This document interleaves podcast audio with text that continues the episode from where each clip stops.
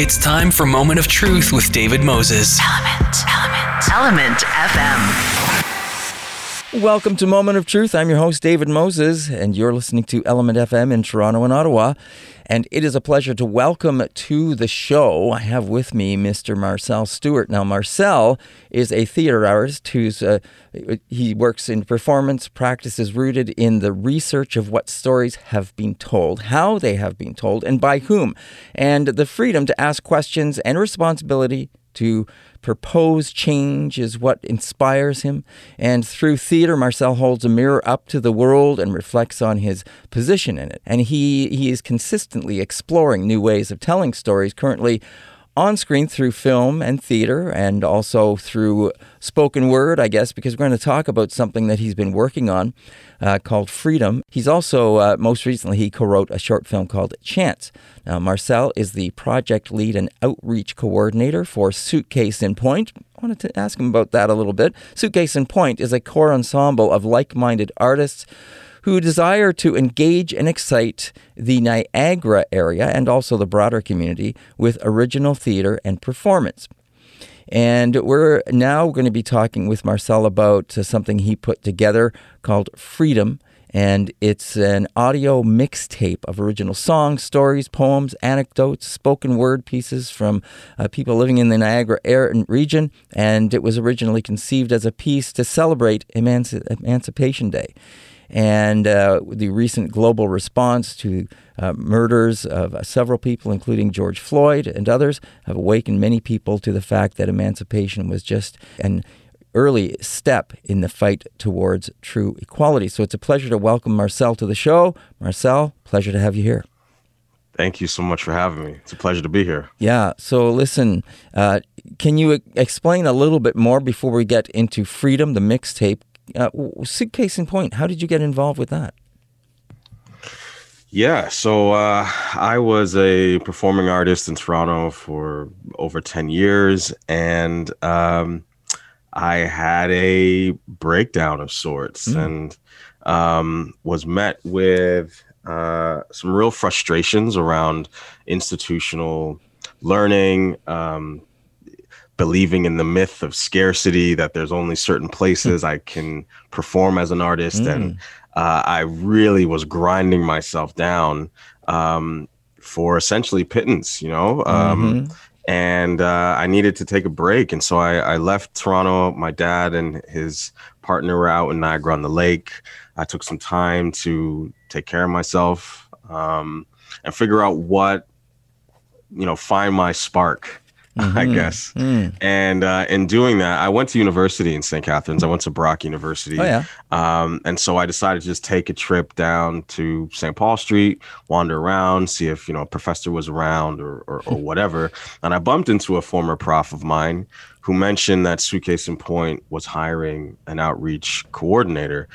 And um, my work uh, as a performer uh, did involve some arts education outreach mm-hmm. work. Mm-hmm. Uh, so I, I was familiar with that. But truthfully, I didn't know St. Catharines because I hadn't been here since 2007 since mm. I graduated. Uh, so I was a bit apprehensive. But anyways, I went to Suitcase, introduced myself. Um, they let me know, you know, where the job posting was. I applied, had an interview a week later, and uh, was given the job a week after that. So January 2019, I started. I officially moved all my things to St. Catharines and and began the job.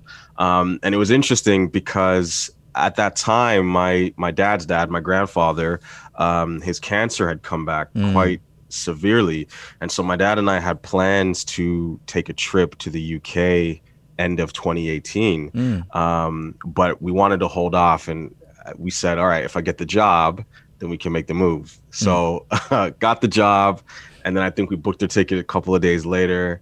And on the 27th, 28th of December, we flew out there. And it's so wild. Like my my dad, my grandfather, and me, we went for a walk the afternoon that we landed. And virtually it was the last time my grandfather took a walk. Mm. Like it's it's it's remarkable how perfectly things aligned. Uh, and uh, yeah, I, I, I remember digging through a lot of his boxes and books at home and uh, in Bristol, England, where my family is at, and and bringing a bunch of that culture, memories, pride with me to St. Catharines, uh, and and that's how I started the job. So you know, I spent.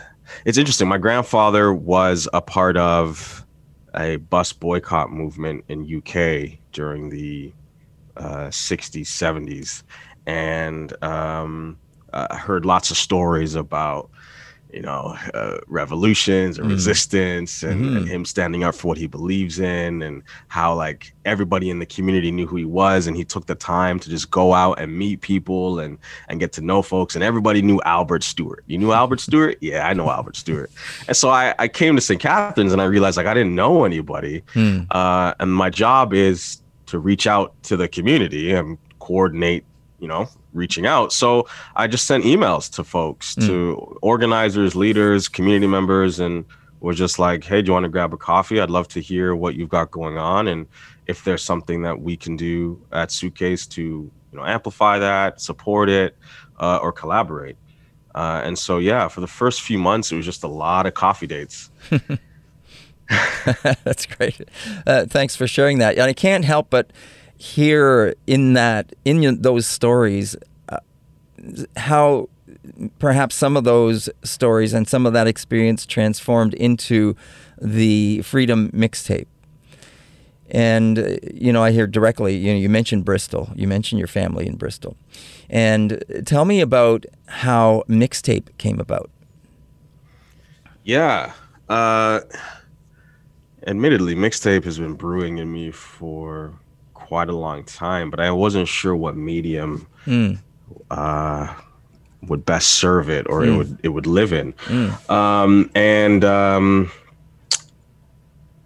my my uh, working partner and I, Deanna Jones, we applied for a grant to. Uh, it's so interesting. I I thought that this was happening in 2019. I get my years confused because 2020 feels like. On one hand, it feels like five years, and on another Yeah. hand, it feels like it didn't happen. Like it's Yeah. so. I was about to say in 2019 we applied for this grant, but actually we applied in 2020. Um, so it came about in 2019, being in St. Catharines, and uh, as I said, going on all these coffee dates, meeting people, learning about the rich history of of I guess Black freedom seekers in the region. Um, I knew like yes, it was the last stop on the Underground Railroad, but I didn't quite understand how uh, important and integral St. Catharines and Niagara is and was to um, you know the abolition of slavery and and to to freedom seekers i- in this country. Um, and so when Emancipation Day happened, 2019, um, I was quite struck how, uh, for lack of a better word, like how lackluster it felt. Like I, I had heard about these grandiose picnics that took place. People traveled from all over to come to Port Dalhousie and celebrate and uh, in, style. and uh, this Emancipation Day celebration was, uh, you know, a few, maybe 20 people gathered in front of City Hall uh, with a speech, and, and that was kind of it. And um, I, was like, inspired in a way to be like we could do better than this. Like uh how like we can honor the tradition um in a more theatrical deserving way. Uh so i reached out to some city councilors to inquire like who organized this and how do i reach out to them? And they put me in touch with the niagara region anti-racism association. Um so my father and i we attended a few meetings and from the get-go i was like i'm here because I felt like um, the information that was stated on Emancipation Day was really great, but there's a like a theatrical theatrical element that I would like to contribute and add to. Uh, and so my colleague and I, Deanna Jones, we applied for a grant. Um, and the original concept was to do um, Suitcase in Point isn't that far from uh, Harriet Tubman's church in St. Catharines, the mm. Salem Baptist Church. Mm. And so the original concept was to do this immersive style theater piece that took place in various venues throughout downtown St. Catharines, mm-hmm. starting at the church and then ending up at City Hall for the flag raising on Emancipation Day. Um, and you know, we were hoping to partner with local organizations and local businesses and have uh, choirs and Mm. vocalists and performances and reenactments. Mhm. Um, and so yeah, so we applied for this money, and then COVID happened, Right. and things got delayed and derailed. And the uh, foundation we reached out to asked if there's a way for us to adapt our original idea, and then I became interested in making a podcast highlighting, you know, the historical figures that were important in bringing about uh, the abolition of slavery uh, in this region. And you know, I had like uh, John Simcoe and Chloe Cooley and Harriet Tubman and you know a bunch of these figures uh, that either directly or indirectly helped to bring about the end of it of, Mm. of slavery. Mm. And then the murder of Breonna Taylor, Mm. George Floyd, Nina Mhm. Pop, Mhm. Regis Korchinski Paquet.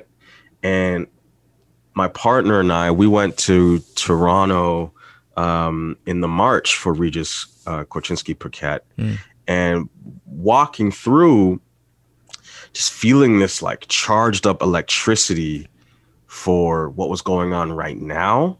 And uh, I wanted to speak to that more than I wanted to speak to what had already been happening. Because, like, I started chewing on what Emancipation Day meant, what Mm. like what this idea of freedom is. Everyone was in masks too, so it's Mhm. weird that we were like marching down um, Bloor Street, chanting um, in solidarity, and uh, you know, being empowered to resist Mhm. um, uh, the conditions that have been set up long before any of us were here. But we were still like we had to maintain a certain amount of distance. Right. Uh, I felt awkward when people were hugging each other. Mm. We had masks on, like so. They're like, what what is this container that we are in? Mm. Uh, and then my partner and I had to drive back home, and and like that was the last time we went out for a while, you Yeah, know. So yeah. I started to think about what freedom meant in a time when so many things have been taken away from us Right. due to this like invisible threat, Yeah. in a sense, you know. Mhm. Um, and um, uh, Diane Marie Bridge, who was my dramaturg mentor throughout the process of devising Freedom, I reached out to Diane to ask if she could direct this immersive walkthrough piece of theater. Mm. And when we had to adjust and make make a podcast, I think she planted the idea of you know a, a mixtape. Hmm. Like, what if I told my story, me, Marcel, and then we reached out to the community to fill in uh, holes or Mm. pockets or, Mm. or or make it more full. Right.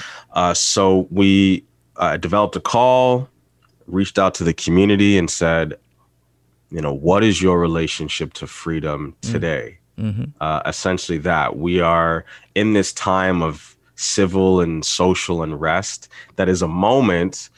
Uh, as a moment that's been part of this long movement, right? Like this long movement for true equity, equality, and justice. And like right now is like like this moment is bubbling. Mm. uh, and so how are we reacting to this moment?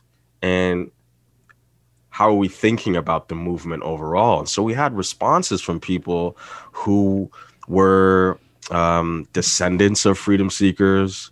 We had submissions from folks who are you know in high school and uh, organizing rallies and chants of their own and, and protests of their own at 16 17 years old. Like there was a, a wide range of submissions from people which truthfully was really overwhelming. I, I did not expect to receive um, so much from this community Mm. um, which gave me a sense of pride and and joy in a sense that all this creativity is happening in a place that I call I've called my home for like a year and a bit. And I, I don't see it like because we're inside. Right. so I'm not able to interact or encounter or, or bump into all this creativity, but it's here and it's bubbling.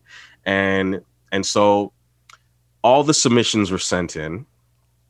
Um, and we had the difficult task of trying to figure out which ones made it and which ones didn't make it. Mm-hmm. And and then Diane gave me the task of writing, you know, my narration. Right. So so as you listen to the piece, you'll you'll hear my voice, kind of uh, the the the narrator, the steady rock in between all of the audio segments, and what I was interested in was ancestry, my own, and you know, travel and uh, migration, and this like journey of um, you know black people going from Africa to the Caribbean to UK to North America. Like what what is in the journeying?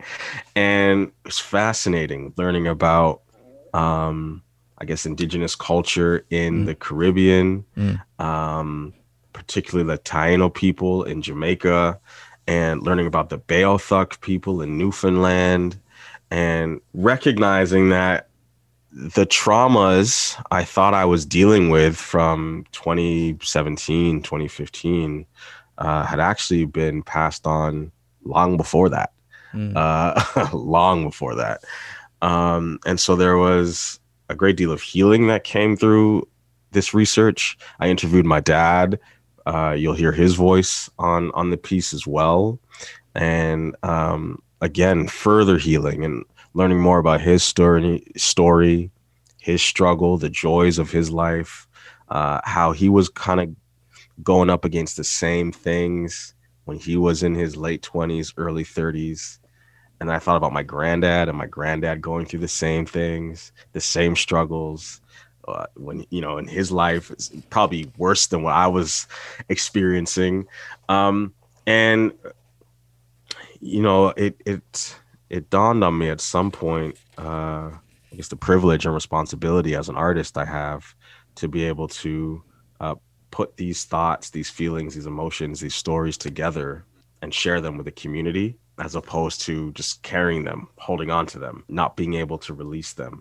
You know, in totality, it took about seven weeks to make the mixtape, mm-hmm. but it's something that has had been brewing in me for mean, probably my whole life, but uh, at least five or six years. Right. Before you go any further, you're listening to Element FM in Toronto and Ottawa. That's 1065 in Toronto, 957 in Ottawa, anywhere across the country if you download the Radio Player Canada app. You can type in one of those two coordinates as well as ELMNTFM and then listen on your device of choice 24 hours a day, 7 days a week. We want to thank also those listeners that are tuned into other radio stations that now carry Moment of Truth, as well as if you are listening on our SoundCloud and or your favorite podcast platform. My guest here on Moment of Truth is Marcel Stewart and he is the project lead and outreach coordinator for Suitcase in Point. We're talking to Marcel about a project that he put together. Been very talking about it quite eloquently uh, in terms of how it all came together. It's called Freedom a Mixtape. And I want to, before we go any further, if we have piqued your interest so far on this show about the Freedom a mixtape, I want to let you know that uh, I spoke with Marcel just prior to this interview, and we are going to feature the entire mixtape, which is, by the way, almost an hour long.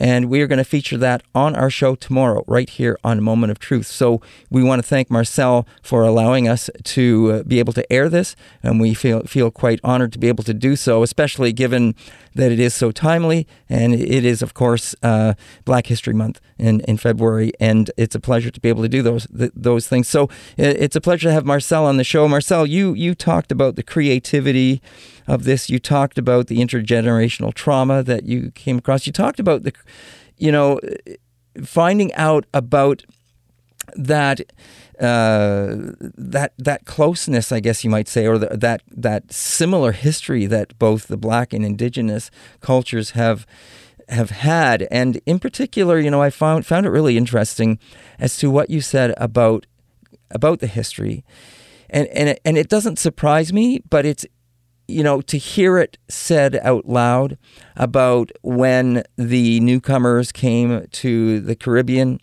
and the exposure of the diseases and what we heard about with the indigenous people in North America exposure to smallpox, exposure to all these diseases which were not there, and how it decimated communities. And of course, hearing about the colonization. And, uh, you know, repeatedly throughout your mixtape, we hear about what's another aspect of colonization? Uh, you know, it's never ending. And uh, do you want to elaborate on that at all? Yeah. Angela Davis, I got this quote here. Angela Davis said that the civil rights movement was very successful in what it achieved mm. the legal eradication of racism and the dismantling of the apparatus of segregation. The problem is that it is often assumed that the eradication of the legal apparatus is equivalent to the abolition of slavery. Mm. I read that quote, I don't even know how long ago. Mm. And to me, it said like that there are so many layers to the system mm. and the systems that have been developed, created, imagined mm-hmm. uh, before I was even, I mean, before generations of me were even an mm-hmm. idea. Uh, that like the work is a constant struggle, as Angela Davis said. Um, it's in like the soil, like it's in mm-hmm. the land that we walk on, mm. which is why, as we were talking earlier, I'm still struggling and and on this journey of understanding what what a land acknowledgement means to me, mm. um, because it's not enough to just acknowledge that we are here and that we are I am here and I'm grateful to be here to you know the the original ter- caretakers who've mm. been here before me mm. but like the, the land was was taken mm. um fiercely mm. you know a friend of mine mentioned that like this whole nation is, is was like an economic uh, creation mm. um and and I, I just I feel like if there's ever going to be equality, uh, true justice above the land, it starts from like under it, like mm-hmm. the like the true soil. uh, and and I and I don't know I don't know what that means. Like I'm still again trying to figure out mm. uh, uh, how I can connect to the land more uh, uh, I'm, I'm, I'm growing and trying and failing and, and doing that. But uh, colonization isn't, I mean, it's so many things. It's, you know, I, I don't speak in my native tongue. I don't even know what my native tongue is. I don't even mm. know what my original way of speaking mm. is. Mm. I, I, I, think in English. Mm. And I know that my people did not always think in English yeah, it, colonization is also like um, it's hidden, it's secretive, it's subtle. It's uh, we all are in some way benefit and or suffer from it, mm-hmm. uh, regardless if we're aware or not. And uh, uh, that's the struggle. Right. One of the many struggles is the folks who benefit from it and aren't aware of it. Um, I don't know how we change from that. You know, Marcel, you bring up a lot of interesting stories throughout Freedom, and uh, that's why I'm so happy that we're being, going to be able to air this tomorrow in its entirety, so people can get a sense of exactly what we're talking about and in, and around this right now. And the other thing is, I'm just wondering about the fact that even though you know you're exploring your own history and uh, your own your own uh, attachment to the people that were affected in your family and in your generations, and that you also reached out to other people that were affected and, and what freedom meant to them. And that included the indigenous people. You, you approached some indigenous people and you approached other people to give their stories and include something in this freedom. And mixtape. And of course, that that ex- then you start exploring the relationship and the similarities that we talked about before. Were you were you surprised at all by what you found in in bringing this together? Uh, I think the thing that surprised me most, I, I didn't overtly say uh, that we're only accepting submissions from BIPOC members of the community. Like, um, I, I was hoping to receive from uh, you know, white members of the community as well, and to hear what their relationship to freedom was. Um, and we, I got, or we we we got one submission, uh, if I remember correctly. Uh, oh no, we got two submissions, uh, and I, I guess I just expected more, considering the uh, the population in the Niagara region is predominantly white. Um, I, I was surprised to not receive as many, because I actually kind of hoped that there would be a response to um, you know, not thinking about how free you are is a sense of freedom, is is a form of freedom, and I, I, I wanted to hear, uh, I wanted to hear the other side of the coin because I, I know about the struggle for Right. freedom, um, and so that didn't surprise me as much. Um, it, although I guess the surprise was how intersectional uh, the the responses were. Um, there there were you know, I, I tell my partner, I, I, I speak to my my class a lot about black people not being a monolith. There's so many different types. Uh, so e- even you know that acronym BIPOC, like there's so many um, types of people within that acronym, and so uh, yes, we we got a, a lot of um, artists, people of color from the region, and they came at, like they shared pieces that were so varied. Uh, I guess that's the surprise from folk to electronic music to hip hop to spoken word. Uh, it, that part was really cool, really cool. Marcel, it's- been a real pleasure speaking with you. I look forward to you know touching base with you again in the future, and I just want to say, uh, Nyawa Chimigwech, and thank you so much for taking the time to join us on the show and share your thoughts and this uh, this project that you put together uh, called Freedom a Mixtape. And I look forward to uh, airing this tomorrow on Moment of Truth as a one-hour special. Thank you, David. It's been a real pleasure, uh, treat. Uh, I'm so appreciative of you bringing me on your show. That's the voice of Marcel Stewart, and he is project lead and outreach coordinator for Suitcase in Point. And we've been talking to him about Suitcase in Point as well as Freedom, a mixtape. We're going to air that in its entirety right here on Moment of Truth tomorrow. It's a one hour special. Don't miss it. Thank you. But don't go away. We're going to be right back with more because right after this, we have Ken Richard, and he's going to be talking to us about the Indigenous Spirit Fund. We'll be right back. Now back to Moment of Truth with David Moses. Element. Element. Element FM. Well, welcome to Moment of Truth. I'm your Oh, host. Thank you. Thank you. I'm your host, David Moses.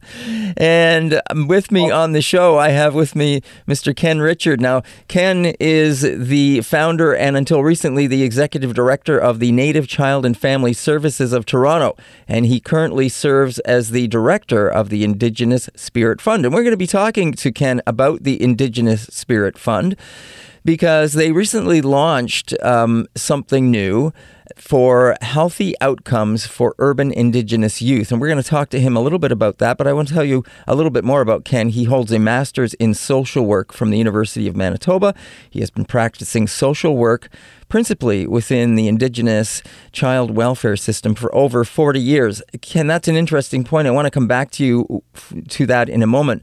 But Mr. Richards is also of Métis and Francophone heritage, specifically from the settlements along the Red and Assiniboine rivers in Manitoba. Now, Ken is also the recipient of multiple awards, including the Toronto Civil Award of Merit, the Aboriginal Affairs Award, the Chief of Police Community Award, the Salute to the City Award for Outstanding Civic Contribution, the Diamond Jubilee Medal, the Jane Jacobs Lifetime Achievement Award, and most recently, the Meritorious Service Cross, one of the highest civilian honors awarded to Canadians for his achievements for his actions toward contributing to the quality of Canadian life. So it's a pleasure to welcome Mr. Ken Richard to the show. Ken, welcome. Well, thank you, David. I jumped in a bit early there. No, I appreciate the opportunity to talk to an Indigenous community radio station. My goodness. You know, Ken, before we get into talking about the Indigenous Spirit Fund and recently what was going on there and what is going on, I'd like to ask you about your your time spent over the last 40 years practicing, practicing in social work and particularly in Indigenous child welfare.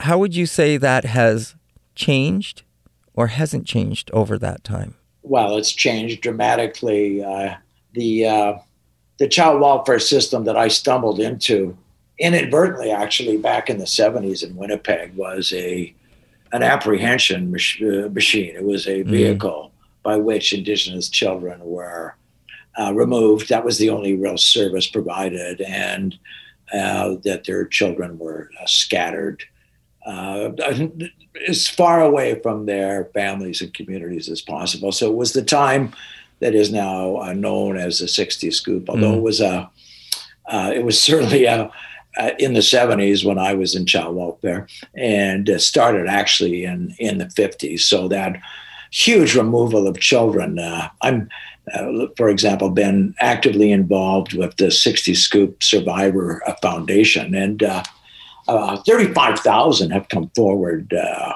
35,000 uh, uh, adults now, but children have come forward uh, uh, to to to claim a settlement realized through a class action, and so I was in the thick of it in the Children's Aid of Winnipeg. I didn't work there very long, um, and but what I certainly saw was. Um, uh, the, continuation of the colonial uh, process of forced removal and assimilation of indigenous children. Um, I want to say, though, that at the time, indigenous children were also, there was a high level of distress in the indigenous communities, particularly in the urban centers. There were no services. Mm a lot of folks were coming that were not prepared for life in the city. Mm. And uh, very soon they started falling between the cracks. And pretty soon, all those issues that we know that come as a result of unhealed trauma and colonial processes uh, became manifest. So, bad housing, addictions, family violence was rampant back then, still is, unfortunately. And child welfare, having no other services mm. available, mm. simply remove those kids. And uh, that's so what's changed I can give you another, uh, that's through a process of, of 25, 30 years of activism on the part of indigenous um, providers uh, or, politicians and, and other stakeholders um, and progressive uh, uh, uh, non-indigenous politicians at the provincial and the federal level. You now have uh, lots of opportunity to do uh, things that were not even thought of to do back in the day. And those things are related to, of course, preserving the family, a recognition that a family, mm. natural family, is the ideal location for children, uh, right. for any child anywhere, and especially our children, because they have so much invested in that kind of collective world. Uh, and um, so we we um, uh, we now have an opportunity to devote through legislation, through understanding of what works, to do a, an entirely different kind of child welfare system under the control of the indigenous sector itself. But more than that, adequately focused on what really matters, and that is not the absence of bruises, which is where child welfare always went. You know, mm. forensic investigation. They don't even call child welfare child welfare a family assessment, uh, an assessment. They call it an investigation. Mm. So uh, just shifting that mindset and incorporating, uh, and we have a lot of diversity here, but incorporating indigenous cultural foundations. Uh, we, I think we have uh, right now uh, the promise of and the delivery in some cases of really good, helpful, family pres- preservation focused child and family services that are not just, as I said, child protection. They're, mm. they're family supports in every right. conceivable way, including daycare, house, adequate housing, adequate income. Let me say this: when it's no accident that child welfare uh, historically has been focused on working with the poor. And when I say working with the poor, I mean removing the children of the poor. So income was a huge common denominator among, and it still is. Mm. So things like structural changes that give adequate incomes to single mothers is also considered child welfare. That would never been thought of, dreamed of, conceptualized back in the day mm. when everybody was simply wanting to be a cop or had to be a cop, or in my case, got out of there quickly enough to do something different. So for mm. me, that something different was activism that led to the founding of Native Child and Family Services in Toronto. I think I'll stop there because it's a very long-winded response. I apologize. No, it was it was, it was very uh, well informed. I, I, should thank you for that, uh, Kenn. The other thing you just mentioned the the the founding of Native Child and Family Services of Toronto. So, how long did you? It says until recently. So, when did you give up that position? Oh, just uh, three years ago, two and a half years ago. So I was the director from 1985 to. Uh, mm. so I don't know. I, stopped counting how many years that was. and uh, three years ago. That's all we need to say. Quit while you're ahead. and uh, you know, so here I am doing other stuff uh, uh, that is also interesting, also child welfare related. But I, I thought I'd pass it on to that that up and coming uh, millennial, mm. indigenous right. millennial crowd. Right you know they were they're wearing the small suits and you know they're they're very adept with their phones and everything. I thought I'd just kind of pass that on to them and see what they can do with it. So right. we have a new director there, uh, Jeff Schiffer, mm-hmm. a great guy. Uh, uh, uh, we'll forgive him for being from the West Coast, uh, and uh, yeah. So the agency is is gone through a, trans, a leadership transition, but it's it's everything I dreamed it to be. Great. Well, congratulations on that. The, the other thing I wanted to just expand on slightly is even though it's called Native Child and Family Services of Toronto, you mentioned yourself when you were working in the service uh, in Winnipeg about people migrating to the city. And I'm sure that you found with Native Child Family Services of Toronto that you were getting uh, people uh, from different communities, perhaps around Ontario, if not beyond, that were coming in for your services that had relocated to the city. Well, yeah, Toronto is, is, is as you will know, uh, looking at your, uh, you know, your uh, radio demographics, is quite a diverse community, uh, and that goes for the indigenous sector as well. Although there's a, uh, I think the majority feels to me like it's an Anishinaabe. Mm. You know, there's uh, there's interestingly enough a lot of people here that were apprehended and, and adopted out uh, apprehended from northern Saskatchewan and hmm. adopted out, mm. as say in southern Ontario, mm. and now are living in Toronto. So we're dealing actually with a overrepresentation of 60 scoop survivors in Toronto. Mm. But it's also a, when I say diverse, as you know, it's a middle. There's a, a big middle class, indigenous middle class. We're doing very well, thank you, and uh, everything down to what they call, unfortunately, and it's, it's a terrible term, the absolute homeless. Mm. And so one out of four, we know one out of four mm. folks sleeping on grates in Toronto. Yeah. Are yeah. indigenous persons. So we have the huge spectrum of indigenous experience here. Right. And uh, yeah, yeah. So that, that that's so that is um, provides opportunity as well, and, but it provides challenges to find the right sort of when you say cultural foundations, when you say you know indigenous informed programs and everything. So you got to kind of find uh, you know the sweet spot that everybody can kind of uh, identify with. So we use the word, for example, native at Native Child. Mm-hmm. Um, well, we chose that word in the 80s, so it was the word of the day. Uh, it's always hard to find the right word, even for us. Um, uh, because it was an inclusionary word. We're not called Anishinaabe Child and Family right. Services or Haudenosaunee Child and Family Services or anything that that takes us to a specific place. Yeah. We need to be as inclusive as do all the other service agencies in Toronto that take on a big mandate. Be inclusive of all those who mm-hmm. identify. Mm-hmm. However, and a lot of people in Toronto also have lost their status. You know, the urban process is, is a process of diminishment of your indigenous status and identity. Uh, and uh, so we have uh, like we we in the 80s it was about 80% of our clients were uh, had First Nation status. Now it's like 65, mm. 70. So mm. we're seeing that change mm-hmm. over time. Uh, the the the the reforms to, to, to, to, indigenous legislation, I think, are highly assimilated over the generations, and that's proving to be the case mm. uh, in the cities. But what you have left, however, are indigenous people without the supports of their of, of treaty obligations, right. and um, yeah, so so lots of challenges. Sure. I've, I've, just raised a whole bunch uh, in, in one response, but but uh, making community here is a real challenge, and fitting child and family services into that mix is a challenge. Just the geography of Toronto, it's 60 miles across this city, 60 mm. kilometers across. Mm-hmm. Uh, and you know how the Toronto, I'm sure you would know, uh, David, the, how, how, miserable it is driving around in Toronto typically. Sure. So you can see the challenges of providing accessible services. Yeah. You know, there's a, there's lots of unique features to this this this kind of dynamic. Well, Kenn you moved on from uh, the the Native Child and Family Services of Toronto to head up the Indigenous yeah. Spirit Fund, and so you recently had an event. But before we get to the event, tell us something about the Indigenous Spirit Fund. Well, that's um, so. Here's here's the thing.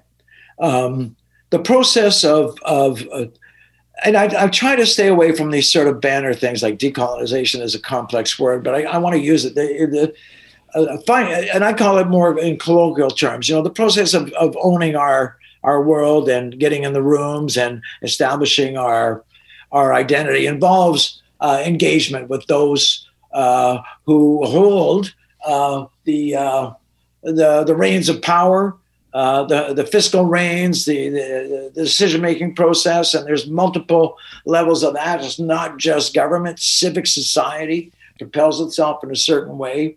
We have managed the indigenous sector to do a, make a lot of progress in the public sector policies, legislation, programs, um, and infusion of new dollars. In my sector alone, there's been three billion new dollars invested in the past three years by mm. the hmm. federal government. Mm. So that's all very tangible, and I applaud that in terms of going forward. It's not enough quite yet, but but here's where things are not in uh, from what I can see. Um, uh, uh, going quite so quickly, and that is engagement in the private sector.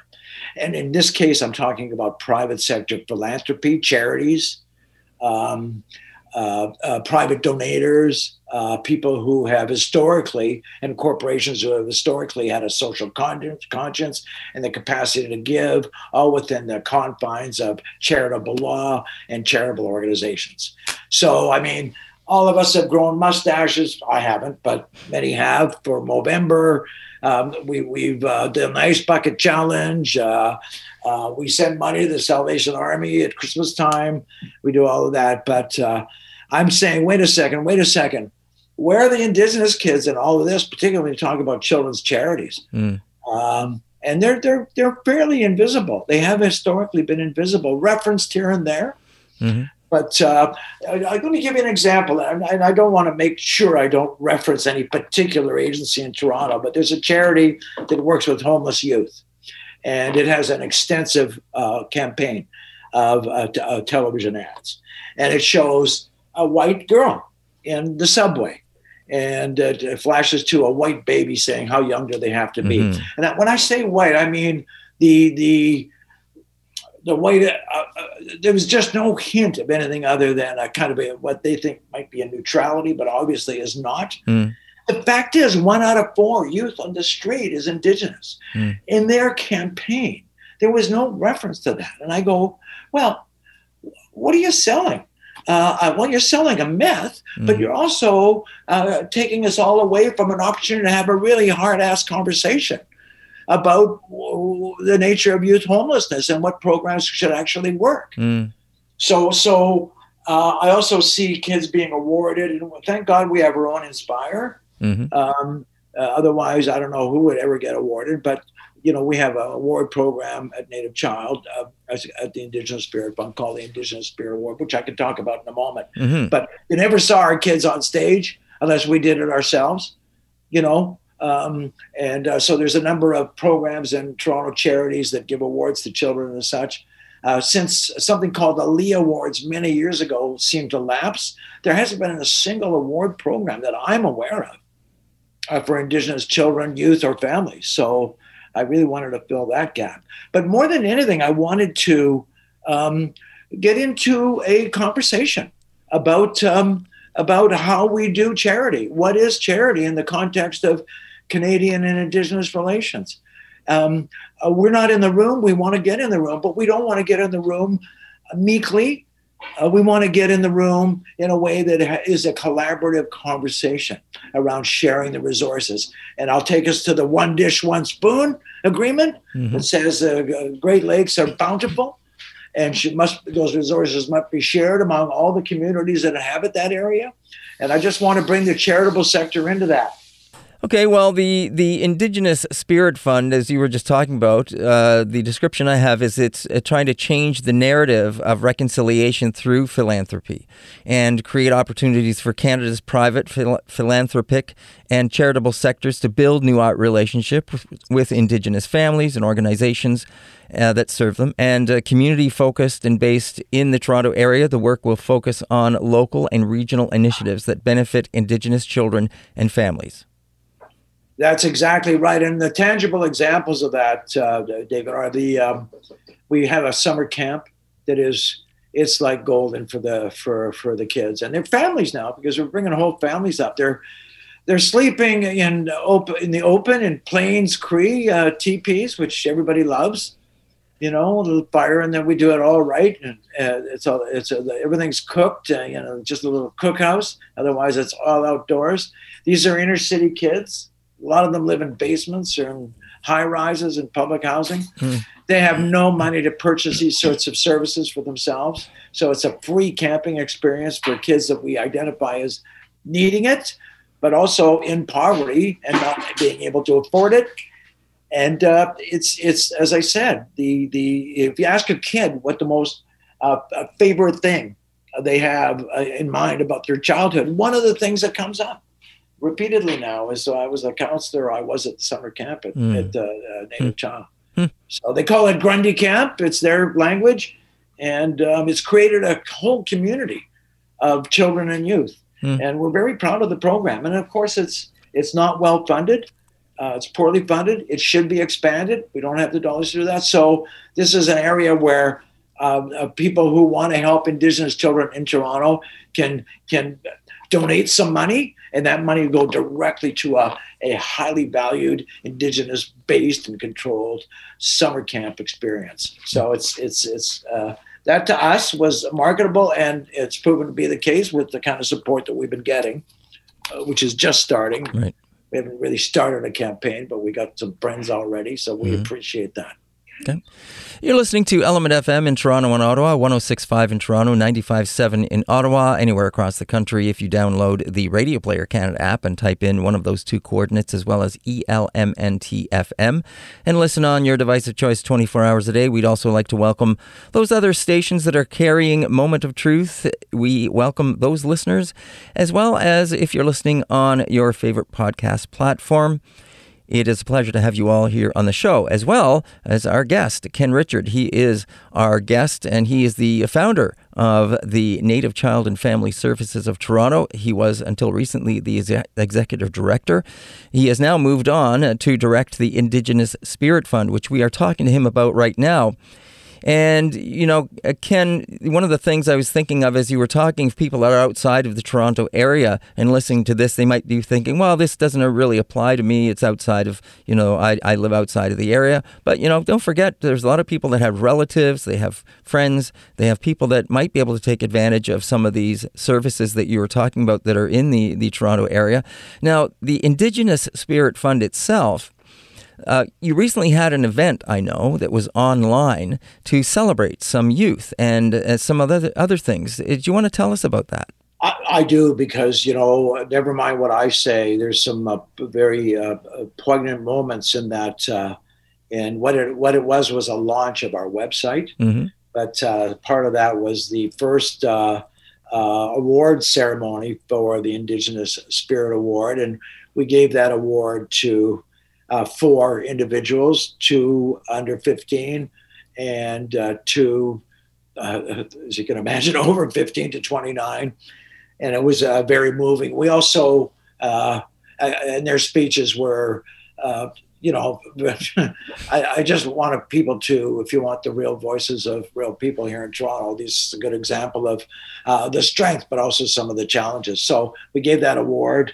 Um, and we just, uh, again, uh, uh walked in, I, I call it going down kind of the stairs uh, as a debutante, walking into the room uh, being presented to the world. So we did that virtually. We were going to have a gala originally, which was going to be a big dinner on the roof of our building. Well, never mm. mind that. so we, as they say, pivoted. And apologies for using that word. Um, to uh, to this online feature of our uh, web website launch, and it was it's it's recorded. It's at Native Child and Family Services a website, and we uh, uh, in terms of a link, and it's also a standalone website. And mm. I hmm. think you just Google Indigenous Spirit Fund and you're going to get it. Okay, yes. And uh, of course, the indigenouspiritfund.org is the website for Indigenous Spirit Fund. That's right. If people want to right. find out more about and, that, they can go there. And it explains uh, uh, uh, better than I in my ramblings the uh, the uh, purposes of the fund and how you might get involved. Or just just just show support if we have uh, uh, in any way you can. We're we've got a, a, we're trying to establish a Instagram and Facebook and all that presence. So anybody who sees us, please like us because you know we're we're new. we need support and help. you, you know, I caught some of that event, Kenn, and I have to say that it was quite uh, animated. Some of the uh, receivers were uh, lovely to watch. Oh, that that's good to hear. And you know, we had uh, we dressed it up a little bit. We had Drew Hayden Taylor, yep. you know, our I call him a cross between Stephen Leacock and Moccasin Joe, He's just a great humorist and big personality. Yep. Uh, we had a, a, a, lovely presentation of a, uh, star blanket uh, yes. from uh, Alice Williams out of Curve Lake, right. and she's famous for her quilts. And uh, and we gave these kids, you know, we we got the money from the Bank of Montreal. We gave these kids and these young people um, uh, uh, the value of three thousand dollars. Mm. Twenty five hundred uh, went into a investment instrument, and another five hundred just for them to mm. have to spend as they like, because mm. you know all of them had a poverty background. Right. So this was no small thing. It was a very big, and you can tell through uh, through the reception that you you witnessed when you uh, yeah. had a look at it. Yes, absolutely. So, again, the Indigenous Spirit Fund, uh, from your own words, Kenn, is at the highest level, uh, there to give the philanthropic community an opportunity to actively participate in reconciliation. And all funding goes directly to Indigenous children and their families who need support, sometimes just to survive. That's right. Um, it's um, and uh, uh we take uh, our uh, sort of a, a base from uh, a declaration uh, that uh, many charities have signed on to uh, that was created by the Center uh, for uh, Philanthropy uh, for Aboriginal Peoples in Ottawa. And it says, you know, um, we, uh, we have to remember what's happened in the colonial process. We also have to understand and acknowledge all that. But it's really about you know, new relations, new relationships. So uh, the, the, this declaration talks about them sharing their networks and their voices and helping the indigenous sector. It also talks about building relationships with with Aboriginal charities and such, and exploring new opportunities. So uh, the system itself, the charitable system itself, wants to connect, wants to reconcile. It wants to get uh, supports to Indigenous children and their families. There hasn't been doorways you know, Toronto unfortunately suffers from a lot. It's got too much diversity. Uh, it's easy to get lost. and I don't mean too much diversity. I love it. Believe me, living here, I live here for a reason. But uh, it's easy to get lost in, in in all the issues. Right. It's been difficult to establish an indigenous presence here, although we're a big population. Mm. And uh, things like this uh, uh, certainly assist in community building. And um, I, I, you know, and I think this is one of the last, as I said in my opening comments, you know, one of the last bastions of mm. uh, that has seemingly not moved, at least considerably. You know, the last research I did on philanthropic engagement with indigenous communities was uh, three uh, percent of charitable dollars go to indigenous children, mm. and uh, you know, I thought, wow, that seems a little low, yeah. considering our toxic uh, statistics that uh, that mm. we uh, get numbed listening to. So, clearly there's a, a job to do here. Probably right across the country and right across Ontario. And I just want to comment about is this good for Ontario? Well, I will tell you, we're trying this at the local level, but we are very well connected with the Indigenous Child and Family Service System through the Association of Native Child and Family Services of Ontario. And at the right time, uh, we we will certainly certainly expand the horizons. Uh, you take one piece at a time. You know, it's like eating the elephant, eh? Mm-hmm. So um, so uh, don't don't don't think it's just a Toronto phenomenon, Is what right. I'm saying. This need is everywhere, and the response should be inclusive. Okay, a couple of minutes left, Kenn. Just to, you were mentioning there about the work to do. I'm just wondering about the future and what you're you're looking to hope to accomplish and do with uh, the Indigenous uh, Spirit Fund uh, coming up in the future. Uh, yeah, well, we're going to. Uh, we've established our, uh, our virtual presence, mm. and we we're in the room now. We we have to undertake a, a campaign I think charitable donations are down like 40% this this mm. past year. Wow. So mm. it's a you know it's the worst time to jump in, but you know uh, everything happens for a reason, and we're jumping in. So look look to some kind of campaign. Look to another press release, and thank you for responding to this one uh, in the future, then we'll talk more specifically about what we plan to do. And it would be very nice to have you back on to talk about those specifics and see how things are going. Kenn, it's been a real pleasure having you on the show. Thanks so much for talking to us about the Indigenous Spirit Fund. We look forward to having you back on the show in the future. Well, thank you, David. I appreciate it. Goodbye. All right. Take care. Bye bye. That is Kenn Richard. He is the director of the Indigenous Spirit Fund. It's been a pleasure having him on the show, and it's been a pleasure having you listen to the show each and every day right here on Element FM. I'm your host, David Moses. We'll talk to you again tomorrow. This has been Moment of Truth with David Moses. Element, Element, Element FM.